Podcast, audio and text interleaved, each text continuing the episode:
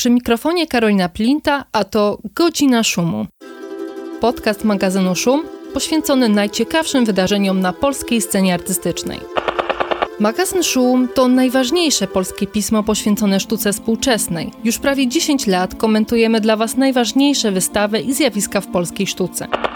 Jeśli chcesz dowiedzieć się o nas więcej, zapraszam na stronę magazynszum.pl, a jeśli chcesz nas wesprzeć, zostań naszym patronem lub patronką w serwisie Patronite. Znajdziesz nas pod adresem patronite.pl łamane przez magazyn Szum.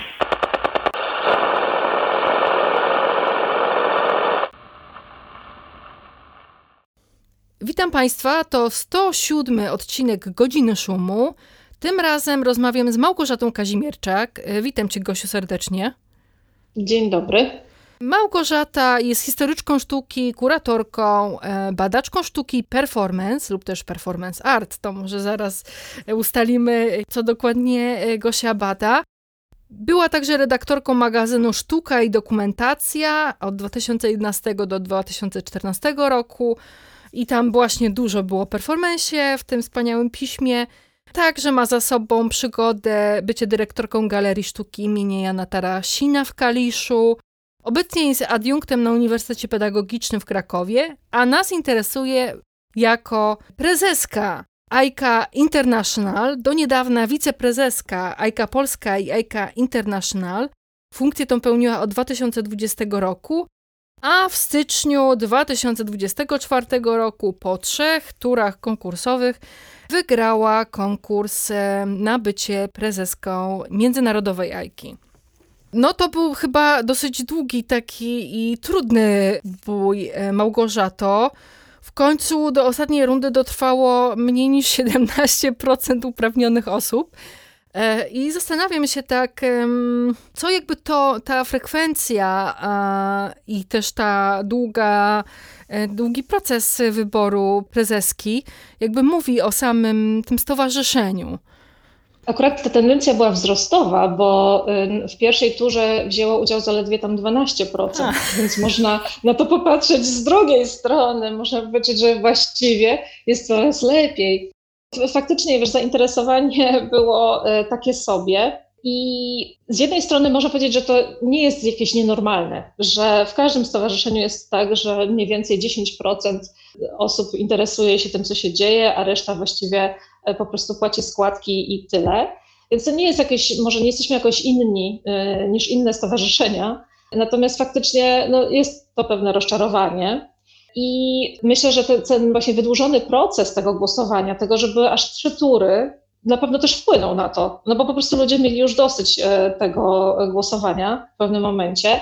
Ja też już miałam dosyć e, przypominania, proszenia, e, mówienia, że, bo wszyscy mówili, ja już kliknąłem, a jeszcze raz musisz kliknąć, wiesz, jakby to było dość też no takie słabe, natomiast to też wynikało z pewnego błędu, który nastąpił, bo okazało się, że E, sekretarz generalny ogłosił na kongresie, że przechodzą dwie osoby do, do drugiej tury, a e, ktoś tam przytomnie e, nagle odkrył, że w, regula- w statucie jest napisane, że do drugiej tury przechodzą trzy osoby, no i stąd potem wszystko zaczęto odkręcać.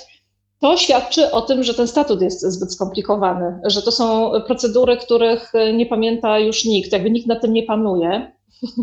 Jest jedna osoba, jest to Christian Chamber, który został honorowym e, członkiem e, AIKI ostatnio, e, który ma 86 lat i nie opuścił żadnego kongresu od 75 roku. I on faktycznie jedynie, jedyny nad tym panuje. Natomiast wiesz, nikt tego nie, nie zna dokładnie, I, a jednocześnie ten statut jest tak długi i tak rozbudowany, a jednocześnie w ogóle jest, nie, jest nieprecyzyjny przy całej tej objętości. Więc e, na przykład z tego wyniknęły problemy z głosowaniem sekcji ukraińskiej, która została ze względu na wojnę zwolniona ze opłacania składek, e, a potem się okazało, że no owszem, są zwolnieni z opłacenia składek, ale to też oznacza, że nie mogą głosować. E, więc o czym nie wiedzieli, jak ich zwalniano. Nie? Więc potem oni zapłacili, ale potem im powiedzieli, no dobra, ale to też jest za późno, bo teraz już głosowanie trwa. Mimo że oni stanęli na głowie, żeby te składki zapłacić, bo musieli to zrobić gdzieś tam przez Mołdawię, wiesz, po prostu jakieś e, cuda, e, no bo oni po prostu nie mogą robić transferów e, międzynarodowych, więc no, jest dużo z tym mm, kłopotu i faktycznie no, to świadczy o tym, że to stowarzyszenie ma problem ze swoim statutem przede wszystkim i już pracujemy nad tym, więc pragnę uspokoić wszystkich członków i członkinie AIKA, że już sekretariat nad tym pracuje, żeby go uprościć. Więc to jest pierwsza rzecz, którą trzeba zrobić. I druga rzecz jest też taka, że mam wrażenie, że nie ma mm, żadnej jakiejś takiej identyfikacji członków i członkiń z tą centralą właśnie. Czyli właściwie nikt nie wie, co, oni, co ona robi. Właśnie, i to jest moje kolejne pytanie. Czym właściwie jest AIKA i co ta organizacja robi? Szczególnie ta AIKA International, bo to jest w zasadzie stowarzyszenie starożytne. Popraw mnie, chyba w latach 50. zostało powołane, tak? Tak, e, tak. Znaczy, to znaczy pomysł powstał w 48, ona formalnie powstała w 50, no więc e, no. Więc, e, no i to jeszcze były takie wspaniałe czasy, kiedy ta krytyka w sumie była taka dosyć chyba jeszcze silna. Te procesy rynkowe nie były aż takie rozbuchane i to nie rynek decydował o wartości, ale ci krytycy mieli może jeszcze trochę więcej do powiedzenia. No a teraz, no przynajmniej jeśli na przykład patrzy się na Polskę, to ta krytyka artystyczna to jest taka, taka jakaś ostatnia odnoga y, rzeczywistości artystycznej, że my się gdzieś na końcu ci krytyczki, krytycy wleczemy, w zasadzie wiele osób nas nie lubi, ale też y, my mamy świadomość, że nasz głos ma czasem jakieś znaczenie, ale nie zawsze. No, wiesz to ja akurat bym tu nie przesadzała. Myślę, że akurat ta e, krytyka w Polsce to akurat jeszcze się ma całkiem dobrze, bo właśnie e, przynajmniej te konflikty interesów, wiesz, jak one są, to e, one są demaskowane. Po prostu jest nas tak mało, że wszyscy się znamy i, i gdyby ktoś tam, wiesz, wyskoczył z jakimś takim, wiesz, sponsorowanym tekstem, to by został od razu zdemaskowany, nakryty, wiesz, jakby obśmiany i nikt by go nie traktował poważnie, więc akurat pod tym względem to wydaje mi się, że tutaj nie jesteśmy w tak najgorszej sytuacji. Ale wracając do Twojego pytania, co robi ta mm, ICA International, no to jest dobre pytanie. To znaczy, po pierwsze, po pierwsze aktywność, ona monitoruje aktywność e, AIK lokalnych, i ta aktywność jest bardzo duża, y, tylko że ona właśnie nie jest komunikowana na zewnątrz. Czyli właściwie y, dzieją się rzeczy w ICAT lokalnych, y, są jakieś wiesz, publikacje, konferencje, różne rzeczy i właściwie tego centrala jakby, ona to widzi poprzez pewne raporty, jakiś, jest taki projekt też, który robił sekretarz generalny, się nazywa Kartografia, który on zbierał takie informacje, więc to wszystko jest zebrane, wydrukowane, jakby to wszystko wiemy, no ale na przykład w mediach społecznościowych e, czy gdzieś na stronach internetowych to w ogóle nie istnieje. Czyli w ogóle tak jakby tej centrali nie obchodziło to, co robią e, sekcje lokalne. No i to jest coś, co trzeba po prostu zmienić i myślę, że to nie jest takie trudne. Po drugie, AIKA mm, też rozdaje e, takie mini granty na działalność sekcji w porozumieniu, czyli na takie po prostu grupy, czyli muszą być w te projekty zaangażowane co najmniej dwie sekcje. Więc to też e, się dzieje, ale też o tym się nie dowiesz e, na przykład ze strony internetowej czy e, z jakiegoś innego źródła. Niestety, no mówię, to, to jest prosta rzecz. Jakby to jest coś, wystarczy po prostu zarządzić, żeby to się wydarzyło i to się wydarzy i myślę, że w następnych miesiącach jakoś tam tą zmianę wszyscy odczujemy. Natomiast ktoś po prostu musi to zarządzić. No i trzecia sprawa jest taka, że też staramy się o granty i teraz jesteśmy w trakcie aplika- aplikowania o E, środki UNESCO, ponieważ my możemy starać się o środki UNESCO w takich półotwartych e, naborach, które są tylko otwarte dla organizacji afiliowanych przy UNESCO, więc e, jest łatwiej te środki dostać. I będziemy mm, robić, jeżeli dostaniemy te pieniądze, będziemy realizować trzecią edycję projektu afrykańskiego. To po prostu UNESCO ma taki fokus na Afrykę i na sprawy płci, czyli równości płci. Dwa takie projekty już się odbyły w mm, Maroku, w Senegalu i w Brzeżu Kości Słoniowej, a teraz będziemy się koncentrowali na anglojęzycznej Afryce, czyli będziemy robili coś w RPA, być może w Lagosie, y, być może w Ugandzie. Więc no, tego typu działalność AIKA robi i oprócz tego, wiesz, to teraz jest moja rola, żeby porozmawiać ze wszystkimi, jeśli nie z sekcjami, to przynajmniej regionami i żeby wymyśleć, co jeszcze AIKA może zrobić, jakby w czym może pomóc i, i jakie są jeszcze tutaj obszary, które nie zostały nigdy zagospodarowane. E, to może powiesz też tak, po co w ogóle Ajka jest? Jakby jakich ona interesów broni? No nie wiem, ja na przykład, czy oczywiście ja jestem takim bardzo nieaktywnym, ja też jestem członkiem AIKI, ale tym właśnie, co tylko płaci składki i absolutnie niczego nie oczekuję. ale z drugiej strony, no mogłabym mieć jakieś takie oczekiwania i ja, krytyczka sztuki, to jest mój jakiś, nie wiem, związek zawodowy, no i co z tego? No właśnie nie, nie, pytaj, co Aika może zrobić dla ciebie, pytaj, co ty możesz zrobić A, dla Aiki. to jest, wiesz, nie jesteśmy związkiem zawodowym, jesteśmy stowarzyszeniem, y, póki co, aczkolwiek faktycznie mieliśmy takie ambicje. Na początku, jak obejmowaliśmy e, zarząd e, razem z Magdą Ujmą, z e, Arkiem Półtorakiem, to mieliśmy takie myśli, że powinniśmy w tę stronę właśnie pójść że powinniśmy przede wszystkim zacząć od raportu e, na temat e, w ogóle stanu materialnego krytyków i krytyczek w Polsce. No bo takie raporty powstawały o artystach, artystkach, a o krytykach nie. Więc mieliśmy taki plan. Natomiast okazuje się, że jest, e, widzisz, to, to o tym zapomniałam wspomnieć, że jest taki plan, żeby AIKA właśnie wygenerowała taką ankietę którą puścimy y, do, do, wszystkich członków, członkiń, czyli że to miałoby, tak, miałoby to na celu monitorowanie tej działalności globalnie. I są takie sekcje, na przykład AIKA Katalonia jest taką sekcją, która bardzo wyraźnie poszła właśnie w kierunku związku zawodowego i oni negocjują stawki minimalne, E, opracowali e, jakiś wzór umowy, naciskają na czasopisma, które nie płacą e, za teksty i tak dalej, i tak dalej. Więc wiesz, to wszystko zależy od danej sekcji i też zależy od koncepcji danego zarządu, bo to one też się zmieniają.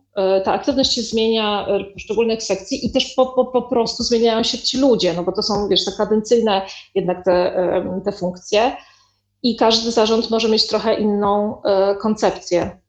Myśmy w zarządzie AIKA Polska głównie e, zajmowali się pisaniem listów protestacyjnych przez wiesz, kilka lat, e, opinii, które nie zawsze były publiczne.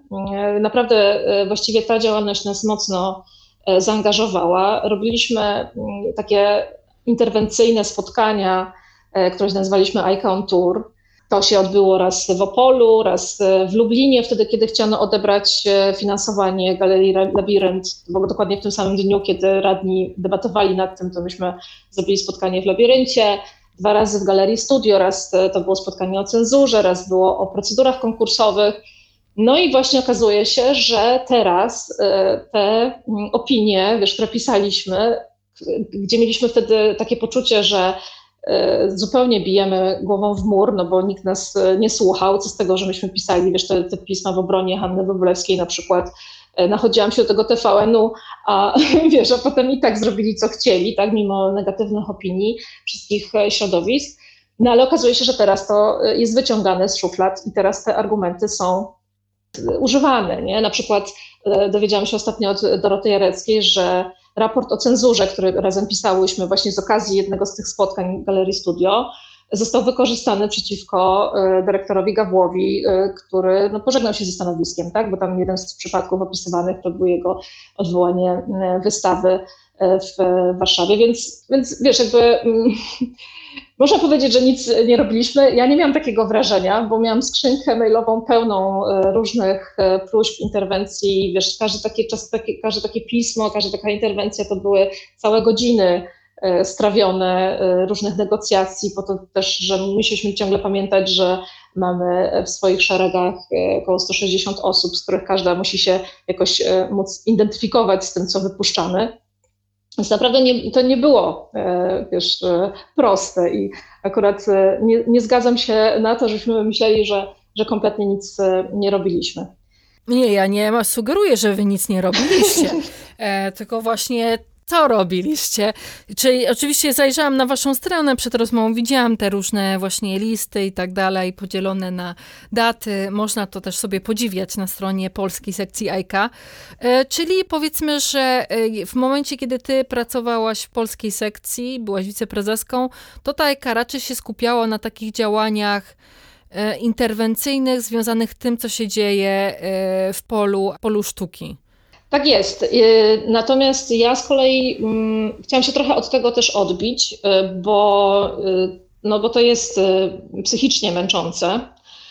Więc zaczęłam realizować projekt, na który pozyskaliśmy też fundusze z Funduszu Wyszehradzkiego, czyli to był nasz pomysł wspólny z, z Magdą, żeby zrobić antologię tekstów krytycznych krajów Wyszehradu po 1989 roku. No i to nam się udało e, faktycznie, no ale to trwało też e, jakieś trzy lata ten projekt. Wybór tekstów, negocjacja, e, co tam ma być i tak dalej, i tak dalej. Zrobiliśmy też cztery webinary przy pomocy właśnie platformy IKI International na temat krytyki artystycznej w naszym regionie. Także to wszystko też było taką próbą też sprawdzenia, czy w tym regionie leży taki potencjał, żeby robić rzeczy wspólnie bo tu z kolei jako wiceprezeska e, International chciałam założyć i założyłam zresztą, to udało się w końcu przegłosować, taki sekretariat, sekretariat regionalny dla naszego e, regionu, czyli dla Europy Środkowo-Wschodniej. Okazało się, że to był mój taki pomysł na, ten, na tą wiceprezydenturę, który podchwyciła też Ameryka Łacińska, więc mamy teraz takie dwa sekretariaty, Ameryka Łacińska i Europa Środkowo-Wschodnia. W ramach e, też działalności w polskiej sekcji AIKA, e, no ostatnim takim wydarzeniem ważnym, które, za którym stała AIKA Polska, był e, kongres krytyków, jak to, czy kongres AIKA w Krakowie w zeszłym roku, 55, od 13 do 17 listopada.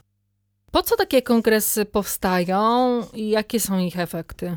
No, wiesz, efekty mogą być wiesz, niewidzialne e, tak e, od razu, no bo e, to, to jest kwestia, wiesz, pewnego networkingowania się, więc tego nie zobaczysz tak, tak natychmiast. Dla mnie na przykład uczestnictwo w kongresach zawsze właśnie się z tym dokładnie wiąże, że potem jednak mam jakieś długofalowe kontakty, z, które mi się przydają na przykład wiesz, w akademickim życiu chociażby.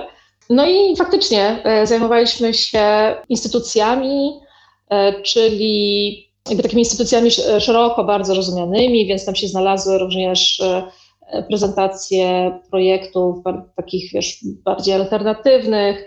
Mieliśmy dużo prezentacji na temat polityk kulturalnych danych krajów, na przykład Słowacki, co wiesz, teraz właśnie wiesz, dwa, dwa, trzy miesiące później wyszło, że to, co sygnalizował e, Omar Mirca, który pokazywał e, panią minister, na tej prezentacji, no jakby wiesz, jego wszystkie najgorsze przypuszczenia się spełniły.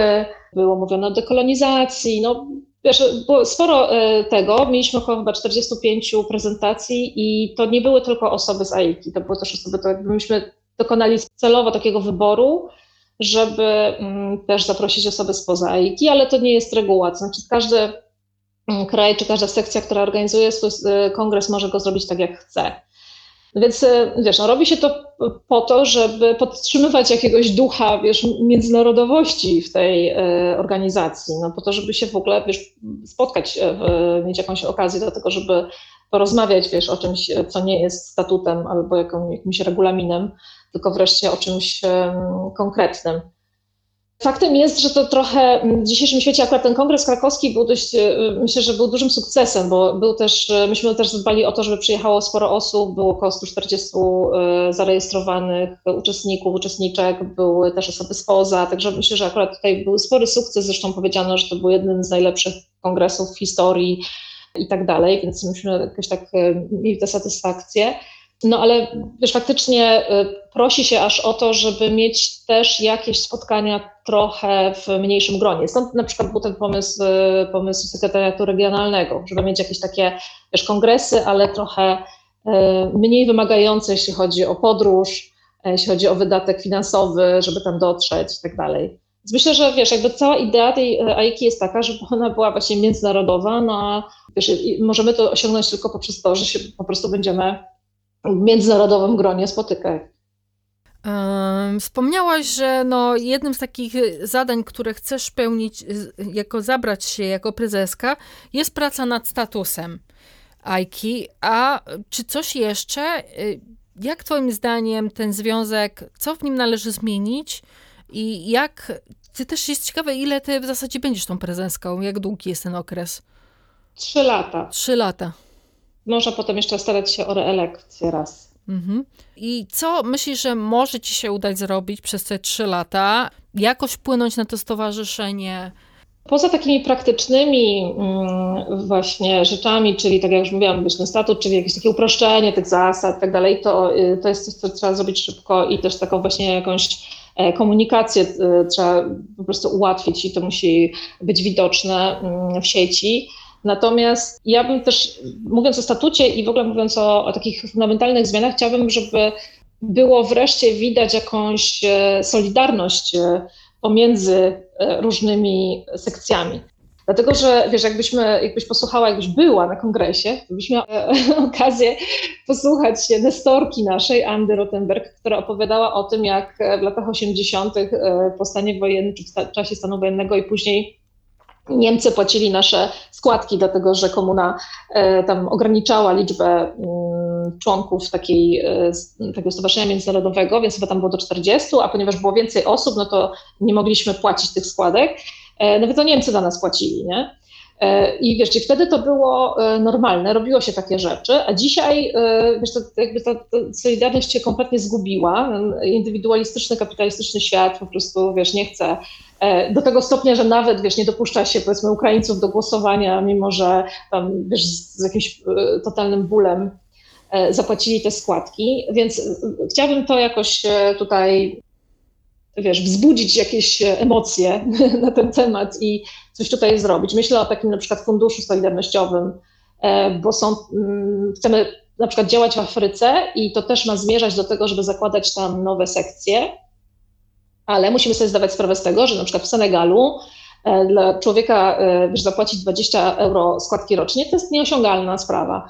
Tak samo zresztą przez, przez jakiś czas tak było też w Turcji, nie? że 20 euro to była pensja e, miesięczna i to było po prostu wiesz, niemożliwe. Nie? I ludzie odpadali z tego stowarzyszenia, co jest niesłychanie smutne z powodów ekonomicznych.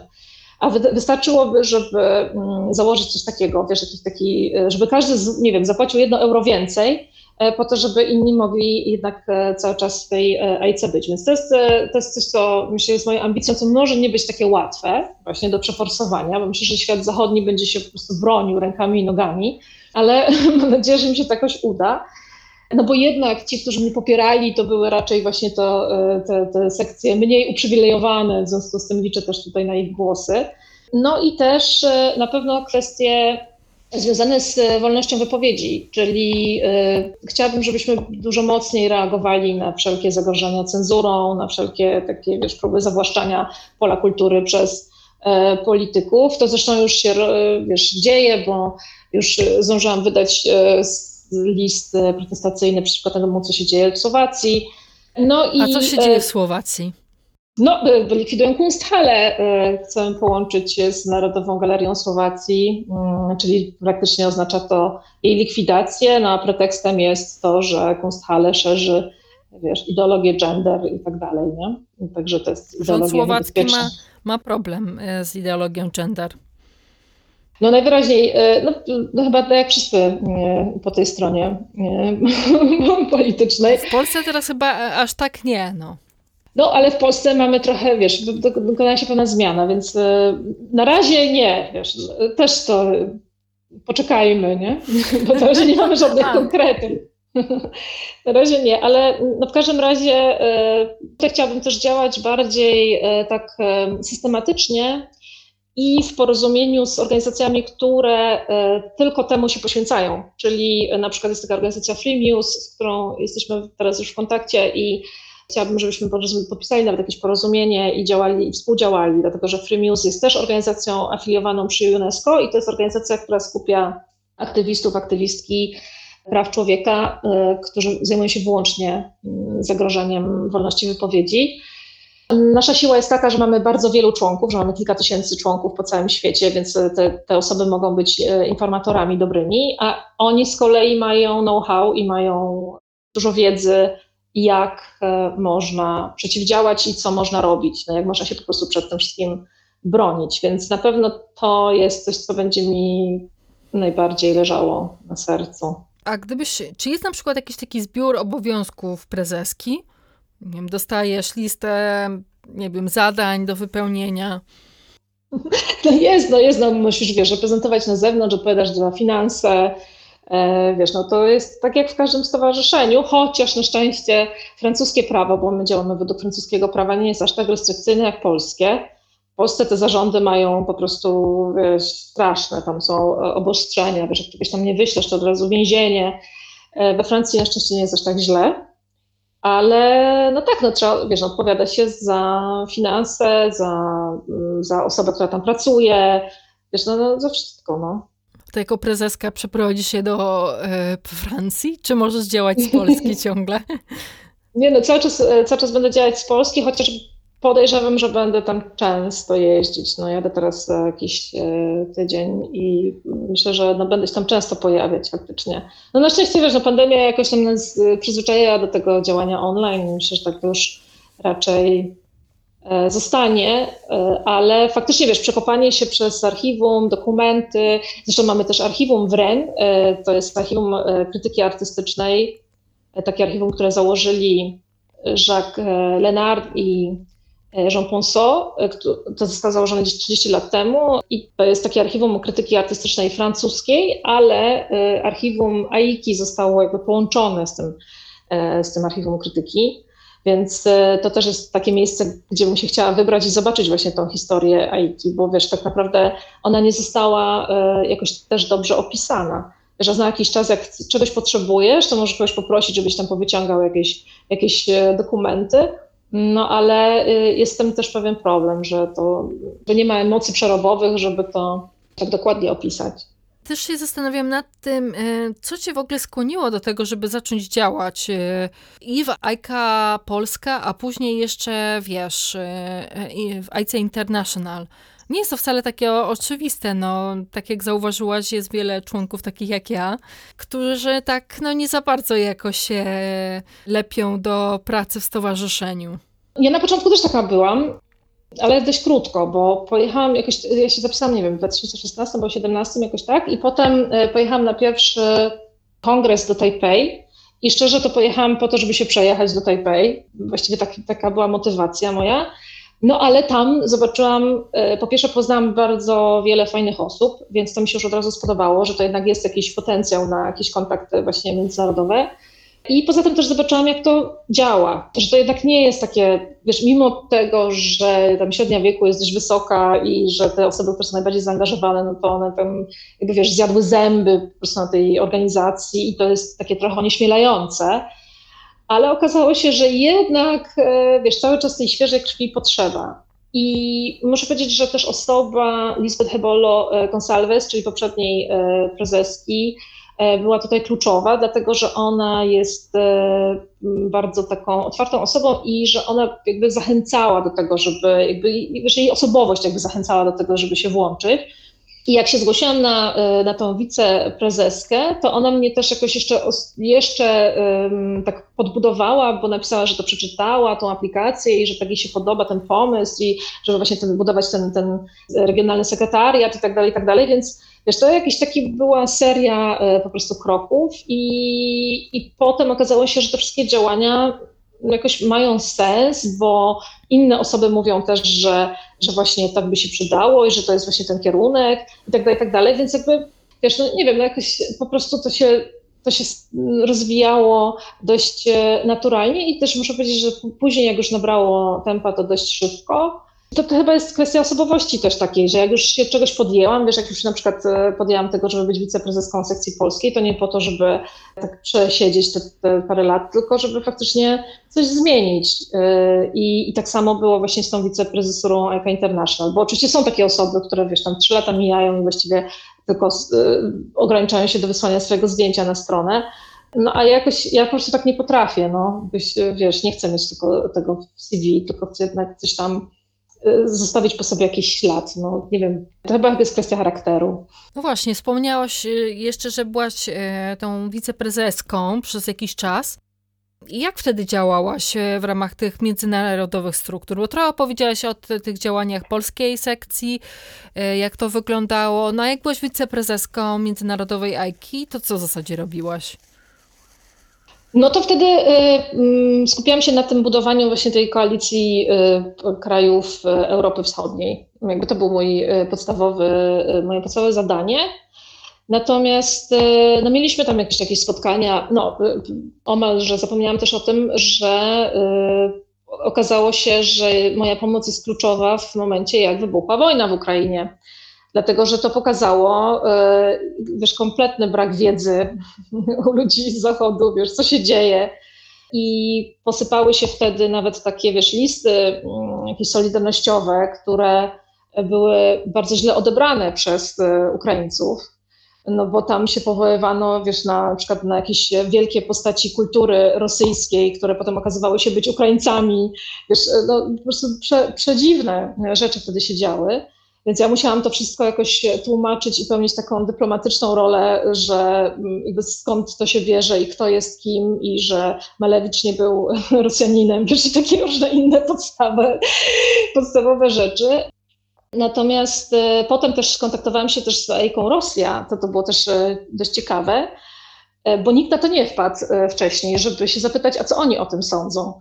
No i okazało się, że to było dość budujące, bo, e, bo prezes e, mi wysłał wtedy, mm, zresztą który w ogóle wyjechał teraz e, z Rosji, jest we Francji, bo grozi mu 3 lata więzienia, prawdopodobnie między innymi za, za tego typu działalność, że oni po prostu robili wtedy mm, różne petycje protestacyjne, które oczywiście zostały, zostawały zdejmowane, ale on je archiwizował i mi je wysyłał. No i ja to po prostu tłumaczyłam, nie oczywiście nie znając rosyjskiego, ale wiesz, po prostu za pomocą różnych e, narzędzi tłumaczyłam to e, na angielski i wysyłałam to do tej centrali, żeby oni też to widzieli. No i okazywało się, że tam faktycznie mm, no, cała AIKA i jakby całe w ogóle środowisko sztuk wizualnych jest jednoznacznie przeciwko wojnie, co było jakby przynajmniej no, to było dość istotną informacją. No więc, e, więc robiłam jakby takie rzeczy. Mm, I też wtedy mnie rozczulało taka, mm, taka niemoc tego sekretariatu, wiesz, tego zarządu głównego w stosunku do właśnie do tej, do tej części świata, że oni jakby tak byli pełni troski, ale w ogóle nie wiedzieli, jak to zrobić, wiesz, w ogóle nie wiedzieli, jak się kontaktować. Mm, e, czekali na jakieś odpowiedzi, na jakieś maile, wiesz, tutaj w, w Ukrainie ludzie siedzieli w schronach, a oni czekali, wiesz, aż mi ktoś na maila odpowie, nie? Więc, więc to było takie e, bardzo y, ewidentne, nie? Że, no, że tutaj ktoś musi im powiedzieć, jak jest. Nie? Tak, no, na zachodzie byli trochę pogubieni, tak? Nie wiedzieli. E, no chyba nadal też trochę nie wiedzą. tak, no tak, tak. Prawda. Zastanawiam się też, bo wspomniałyśmy na samym początku, że no w Polsce ta krytyka sztuki jeszcze całkiem się nieźle ma. E, czy ty jako osoba działająca prężnie w dwóch sekcjach AIKI, czy w międzynarodowej AIC e, i w polskiej sekcji, a teraz jako prezeska, masz jakiś taki wgląd w to, jaki jest stan krytyki artystycznej w różnych państwach? Znaczy, trochę mam, trochę nie mam, e, bo to jednak jest ogromny temat. No na pewno, wiesz, Europa Zachodnia, no to już chyba tak czujemy, że to jest e, bardziej, przynajmniej te główne e, magazyny to raczej są magazyny reklamowe bardziej niż magazyny krytyczne. I Wschodnia czy zachodnia? Zachodnia, zachodnia. zachodnia. No, już nie oburzaj się, no wiem, że u was teksty Ale sponsorowane są. Co, jakby co, zapraszam partnerów do współpracy, nie zniechęcajcie się. No, tylko wiesz, jakby, mm, znaczy to, to, to jest aż nazbyt widoczne, więc ja jak mam czytać coś e, mm, z tego zachodniego świata, to już wolę e, teksty naukowe, bo przynajmniej one mają jakieś, e, są wystarczająco głębokie i wystarczająco szeroki kontekst mi dają. No, tego się nie, nie, jednak nie uzyska w tych głównych magazynach, jakichś tam Freezer czy innych, ale Ale trudno mi też, wiesz, tak mówić, dlatego że z pewnością istnieją alternatywne obiegi krytyki nie? do których ja nie mogę nie mieć dostępu, bo to trzeba trochę się bardziej wgryźć w temat, żeby to odnaleźć, trzeba by znać wszystkie języki. Mhm. E, wiesz, na pewno są takie rejony świata, gdzie jest dużo trudniej niż gdzie indziej. Takim rejonem świata jest na przykład Ameryka Południowa, gdzie brak stabilności politycznej e, jednak e, no, wpływa na to, że brak stabilności też ekonomicznej skutkuje tym, że istnieje tam zaledwie kilka czasopism które szczęśliwie wszystkie są, jakby wszyscy mówią w tym samym języku, więc szczęśliwie oni mogą się jakoś tam zebrać i pisać wszyscy w jednym czasopiśmie, no ale można sobie wyobrazić, e, jak to wygląda, e, jak mamy jedno czasopismo, które obejmuje całą Amerykę Południową. No to wiesz, to jakby przy takiej aktywności e, artystycznej, która tam jest, no to jest właściwie nic. Więc...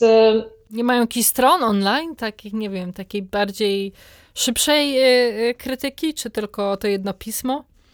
No to wiesz co, znaczy ja nie chcę powiedzieć, że to jest jedno pismo, ale jest jedno pismo, które znam dobrze akurat, bo jeszcze też do niego akurat coś napisałam, więc akurat wiem, jak to wygląda.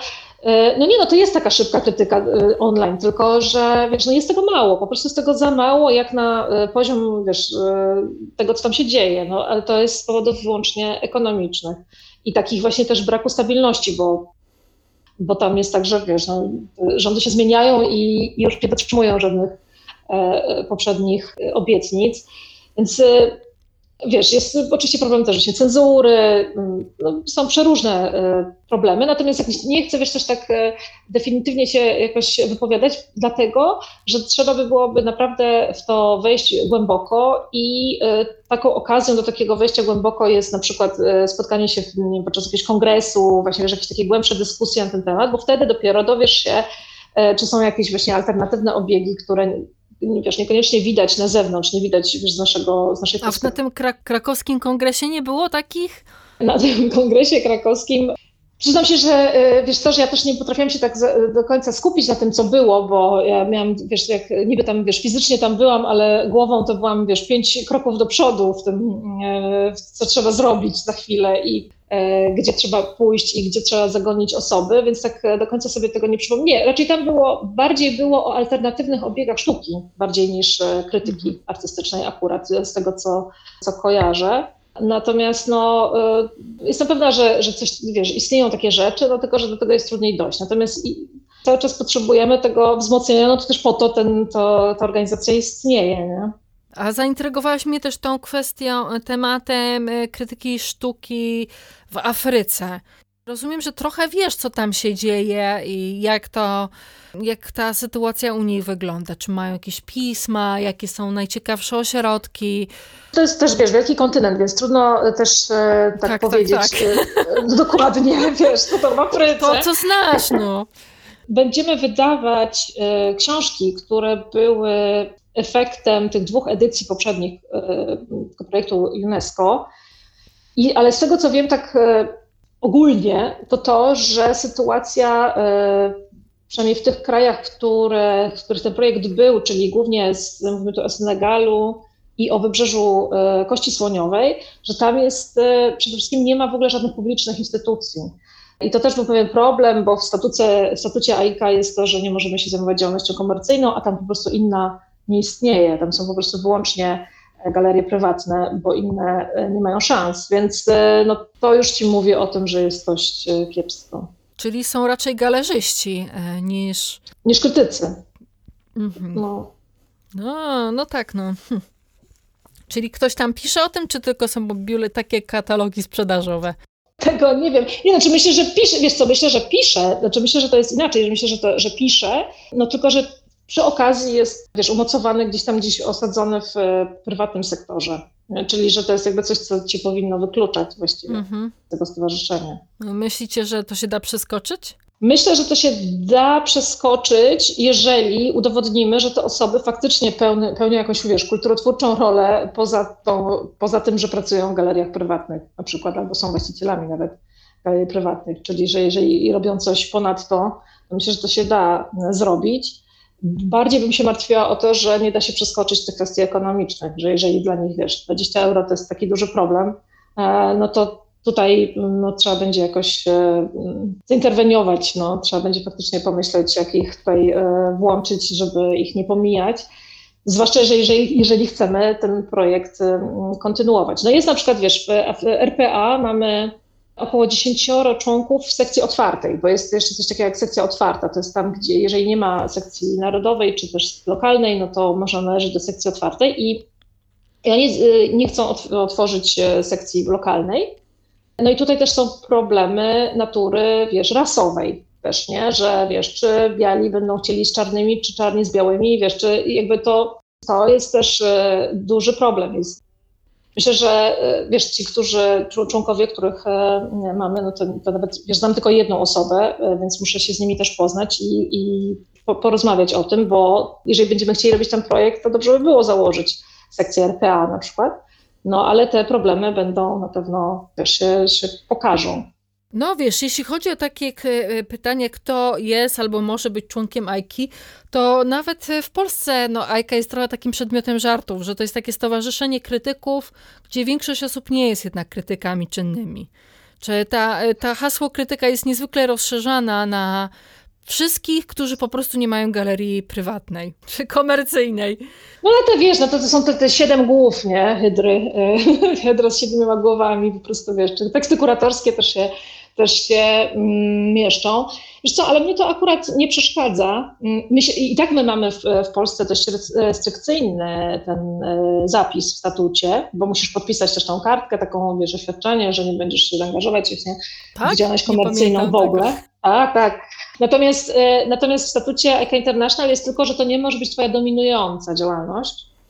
E, I to było przedmiotem też dyskusji w, gronie wiceprezesów pewnego razu, czy to, czy to powinniśmy jakoś ruszać, czy nie ruszać, coś zmieniać, nie zmieniać. No ale trzeba sobie właśnie zdawać niestety sprawę z tego, że są różne warunki w różnych e, krajach. I na przykład wiesz, w Turcji nie istnieje e, żadne stowarzyszenie, które by się zajmowało, e, które by towarzyszało artystów czy artystki. W związku z tym część artystów, artystek należy do EIKA też. Więc wiesz, więc są przeróżne mm, warunki. No myśmy akurat przyjęli taką strategię, że przyjmujemy wiesz, każdego właściwie, kto chce e, i kto chce po prostu wiesz, cokolwiek zrobić, mając, wychodząc też z założenia, że lepiej, żeby nas było więcej po prostu w tym e, stowarzyszeniu, żeby nie robić jakiegoś ekskluzywnego klubu. No ale słyszę też takie głosy, nie? Że, że to powinien być właśnie taki bardziej ekskluzywny klub, zwłaszcza są to głosy białych mężczyzn. Więc wiesz, więc różnie. No, ja myślę, że to wiesz, generalnie to też się zmienia, no bo wiesz, część osób e, działa jako krytycy krytyczki, a potem wiesz, gdzieś tam odpływają z tej krytyki, bo wiemy, że to nie jest jakieś najlepsze zajęcie na świecie, jeśli chodzi o e, wiesz, utrzymanie rodziny i tak dalej. Więc, e, więc wiadomo, że to, to się zmienia. I stąd myślę, że też cię bierze taki bardziej otwarty nasz stosunek do tego, czy ktoś jest czynnym krytykiem, czy krytyczką, czy nie. Natomiast wydaje mi się, że no, wszyscy y, mimo wszystko operujemy słowem, nie? No jakoś tam, wiesz, nawet jeżeli ktoś jest kuratorem, kuratorką, to nikt mu nie zabrania e, pisać tekstów i często łączymy różne działalności, więc wiesz, ja, ja akurat wolę, że tak, e, że tak to wygląda na przykład w tej polskiej AIC, bo, bo wiesz, też nie ma sensu, e, wydaje mi się, prowadzić jakichś takich sztucznych podziałów. Szczerze mówię, że, że różnie na świecie to po prostu różnie, różnie może wyglądać. Jeszcze chciałam się ciebie podpytać o twoją działalność jako krytyczki, czy też może krytyczki, badaczki, właśnie e, akademiczki, bo to wcale nie jest takie oczywiste, że ty zajęłaś się sztuką. Co, jak rozumiem, może popraw mnie, jeśli mówię źle, doktorat zrobiłeś z historii, tak? Tak. Tak, e, i twoje zainteresowanie naukowe to były początku, zajrzałam nawet na twój profil na Akademia e, Edu, EU, E, I tam dużo uwagi poświęcasz sytuacji kobiet w kościele iryjskim pomiędzy V a VIII wiekiem. I to tak myślałam, wow, e, to jaki to jest później, późniejsza sztuka współczesna, jak ona do tego przyskoczyła?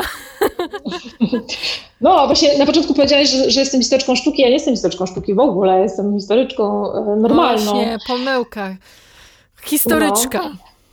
Tak, e, wiesz co, no jak wiesz, e, miałam trochę sztuki współczesnej w domu i stąd to się wzięło. po doktoracie um, okazało się, to były takie czasy, jak obroniłam ten doktorat, to były takie czasy, kiedy nie było łatwo o pracę na uczelni. Było raczej dość trudno, raczej był odpływ niż przypływ. I wpadłam w taką depresję podoktoratową, E, czyli taki stan, w którym nie masz nic przed sobą za bardzo. Jakby wiesz, że ten doktorat to jest takie, e, taki, taki etap w życiu, że wiesz, cały czas masz go przed, a potem już się okazuje, że nagle wiesz, ani się nie obejrzysz, masz go za sobą i wtedy jakby czujesz się dziwnie, bo przez te pięć lat e, jakby dążyłaś do jakiegoś celu, no i nagle ten cel już jest osiągnięty, no i teraz co dalej?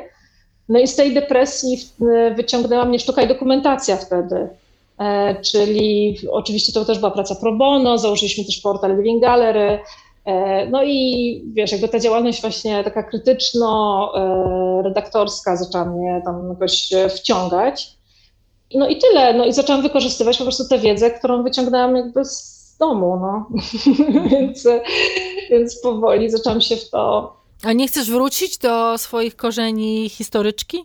No teraz już chyba nigdy mnie tam nie chciał za bardzo i ja też jakoś się tam szczególnie nie widzę, mimo tego, że właściwie teraz w tekstach, które ostatnio wypuszczam, to raczej skupiam się na e, kontekstach politycznych właśnie, czy historycznych e, tego, co, o czym piszę.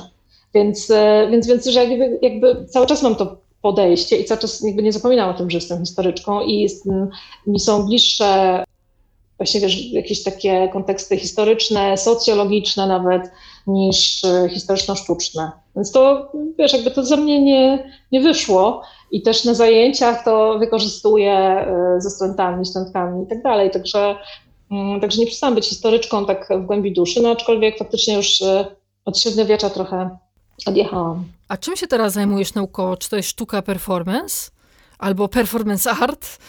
Zgadłaś, zgadłaś.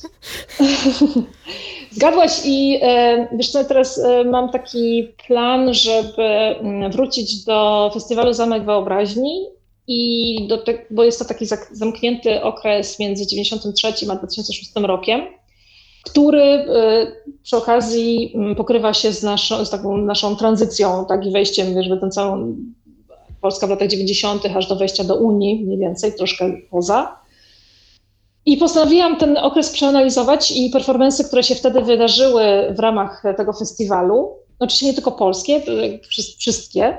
I no i piszę o tym właśnie z takiej perspektywy e, historyczno-politycznej, czy ewentualnie społecznej też, e, bo następny tekst, który się ukaże, to będzie o sieciach performerów i performerek w latach 90., tuż po, e, po 89, jak się z powrotem wpisywaliśmy w sieci, które już wcześniej istniały i potem jakie zakładaliśmy nowe i tak dalej, czy takie bardziej e, socjologiczne e, podejście. Więc e, tak, to jest performance art, no ale, ale tak właśnie bardziej od strony politycznej.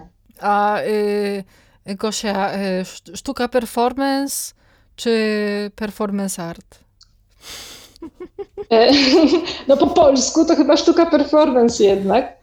Wiesz, e, czy teraz przypadkiem nie, nie, jakby nie narażasz się całemu środowisku, które, o którym chcesz napisać yy, pracę? No yy, nie, naraziłabym się, gdybym, gdybym powiedziała performance, tak? Ach, to tak, tak, tak, tak, to byłoby najgorzej. Dobrze, wiesz co, trzymam kciuki za tą e, pracę i w Ajce, i nad e, cięż, e, takim dosyć fascynującym tematem, jakim jest sztuka performance'u w latach 90. i końcówka lat 80. Dużo się tam działo.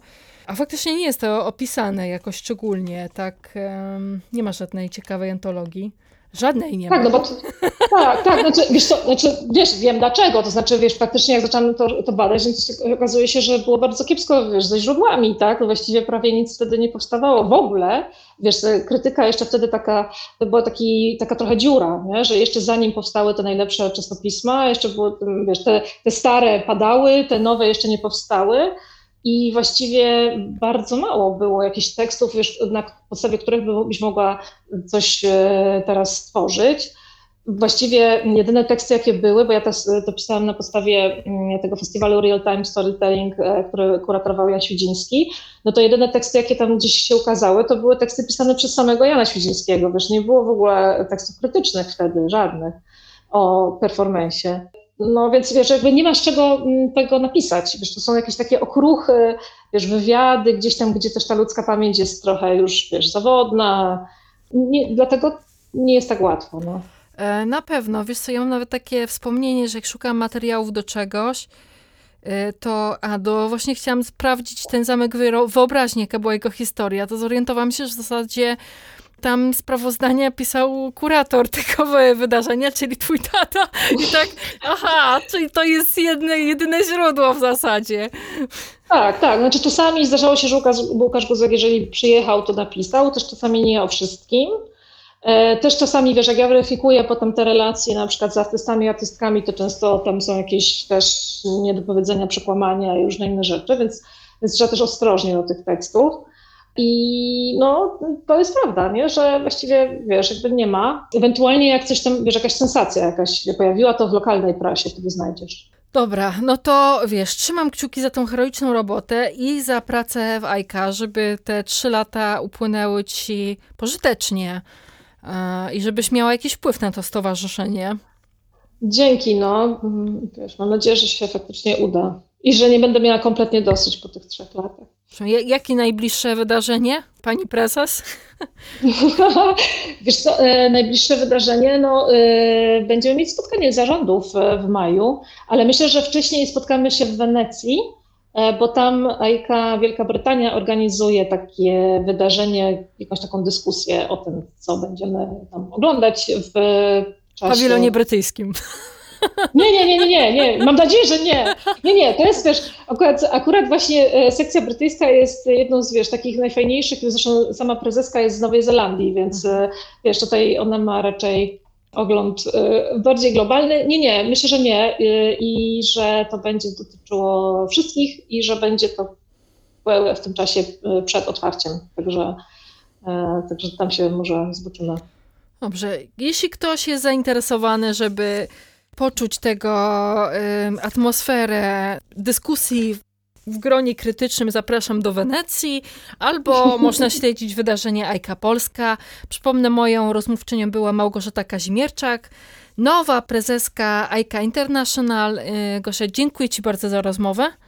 Ja również bardzo dziękuję. A moje słuchaczki i os osoby słuchające, e, słuchaczy zapraszam za dwa tygodnie na kolejny odcinek Godziny Szumu.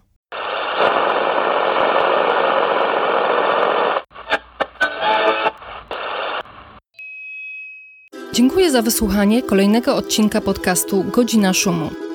Na następne zapraszam za dwa tygodnie. Szukaj nas na popularnych platformach streamingowych. Możesz też wesprzeć naszą działalność w serwisie Patronite, gdzie funkcjonujemy pod adresem patronite.pl łamane przez magazyn Szum. A jeśli chcesz dowiedzieć się więcej o sztuce współczesnej w Polsce, zapraszam na stronę magazynszum.pl. Do usłyszenia!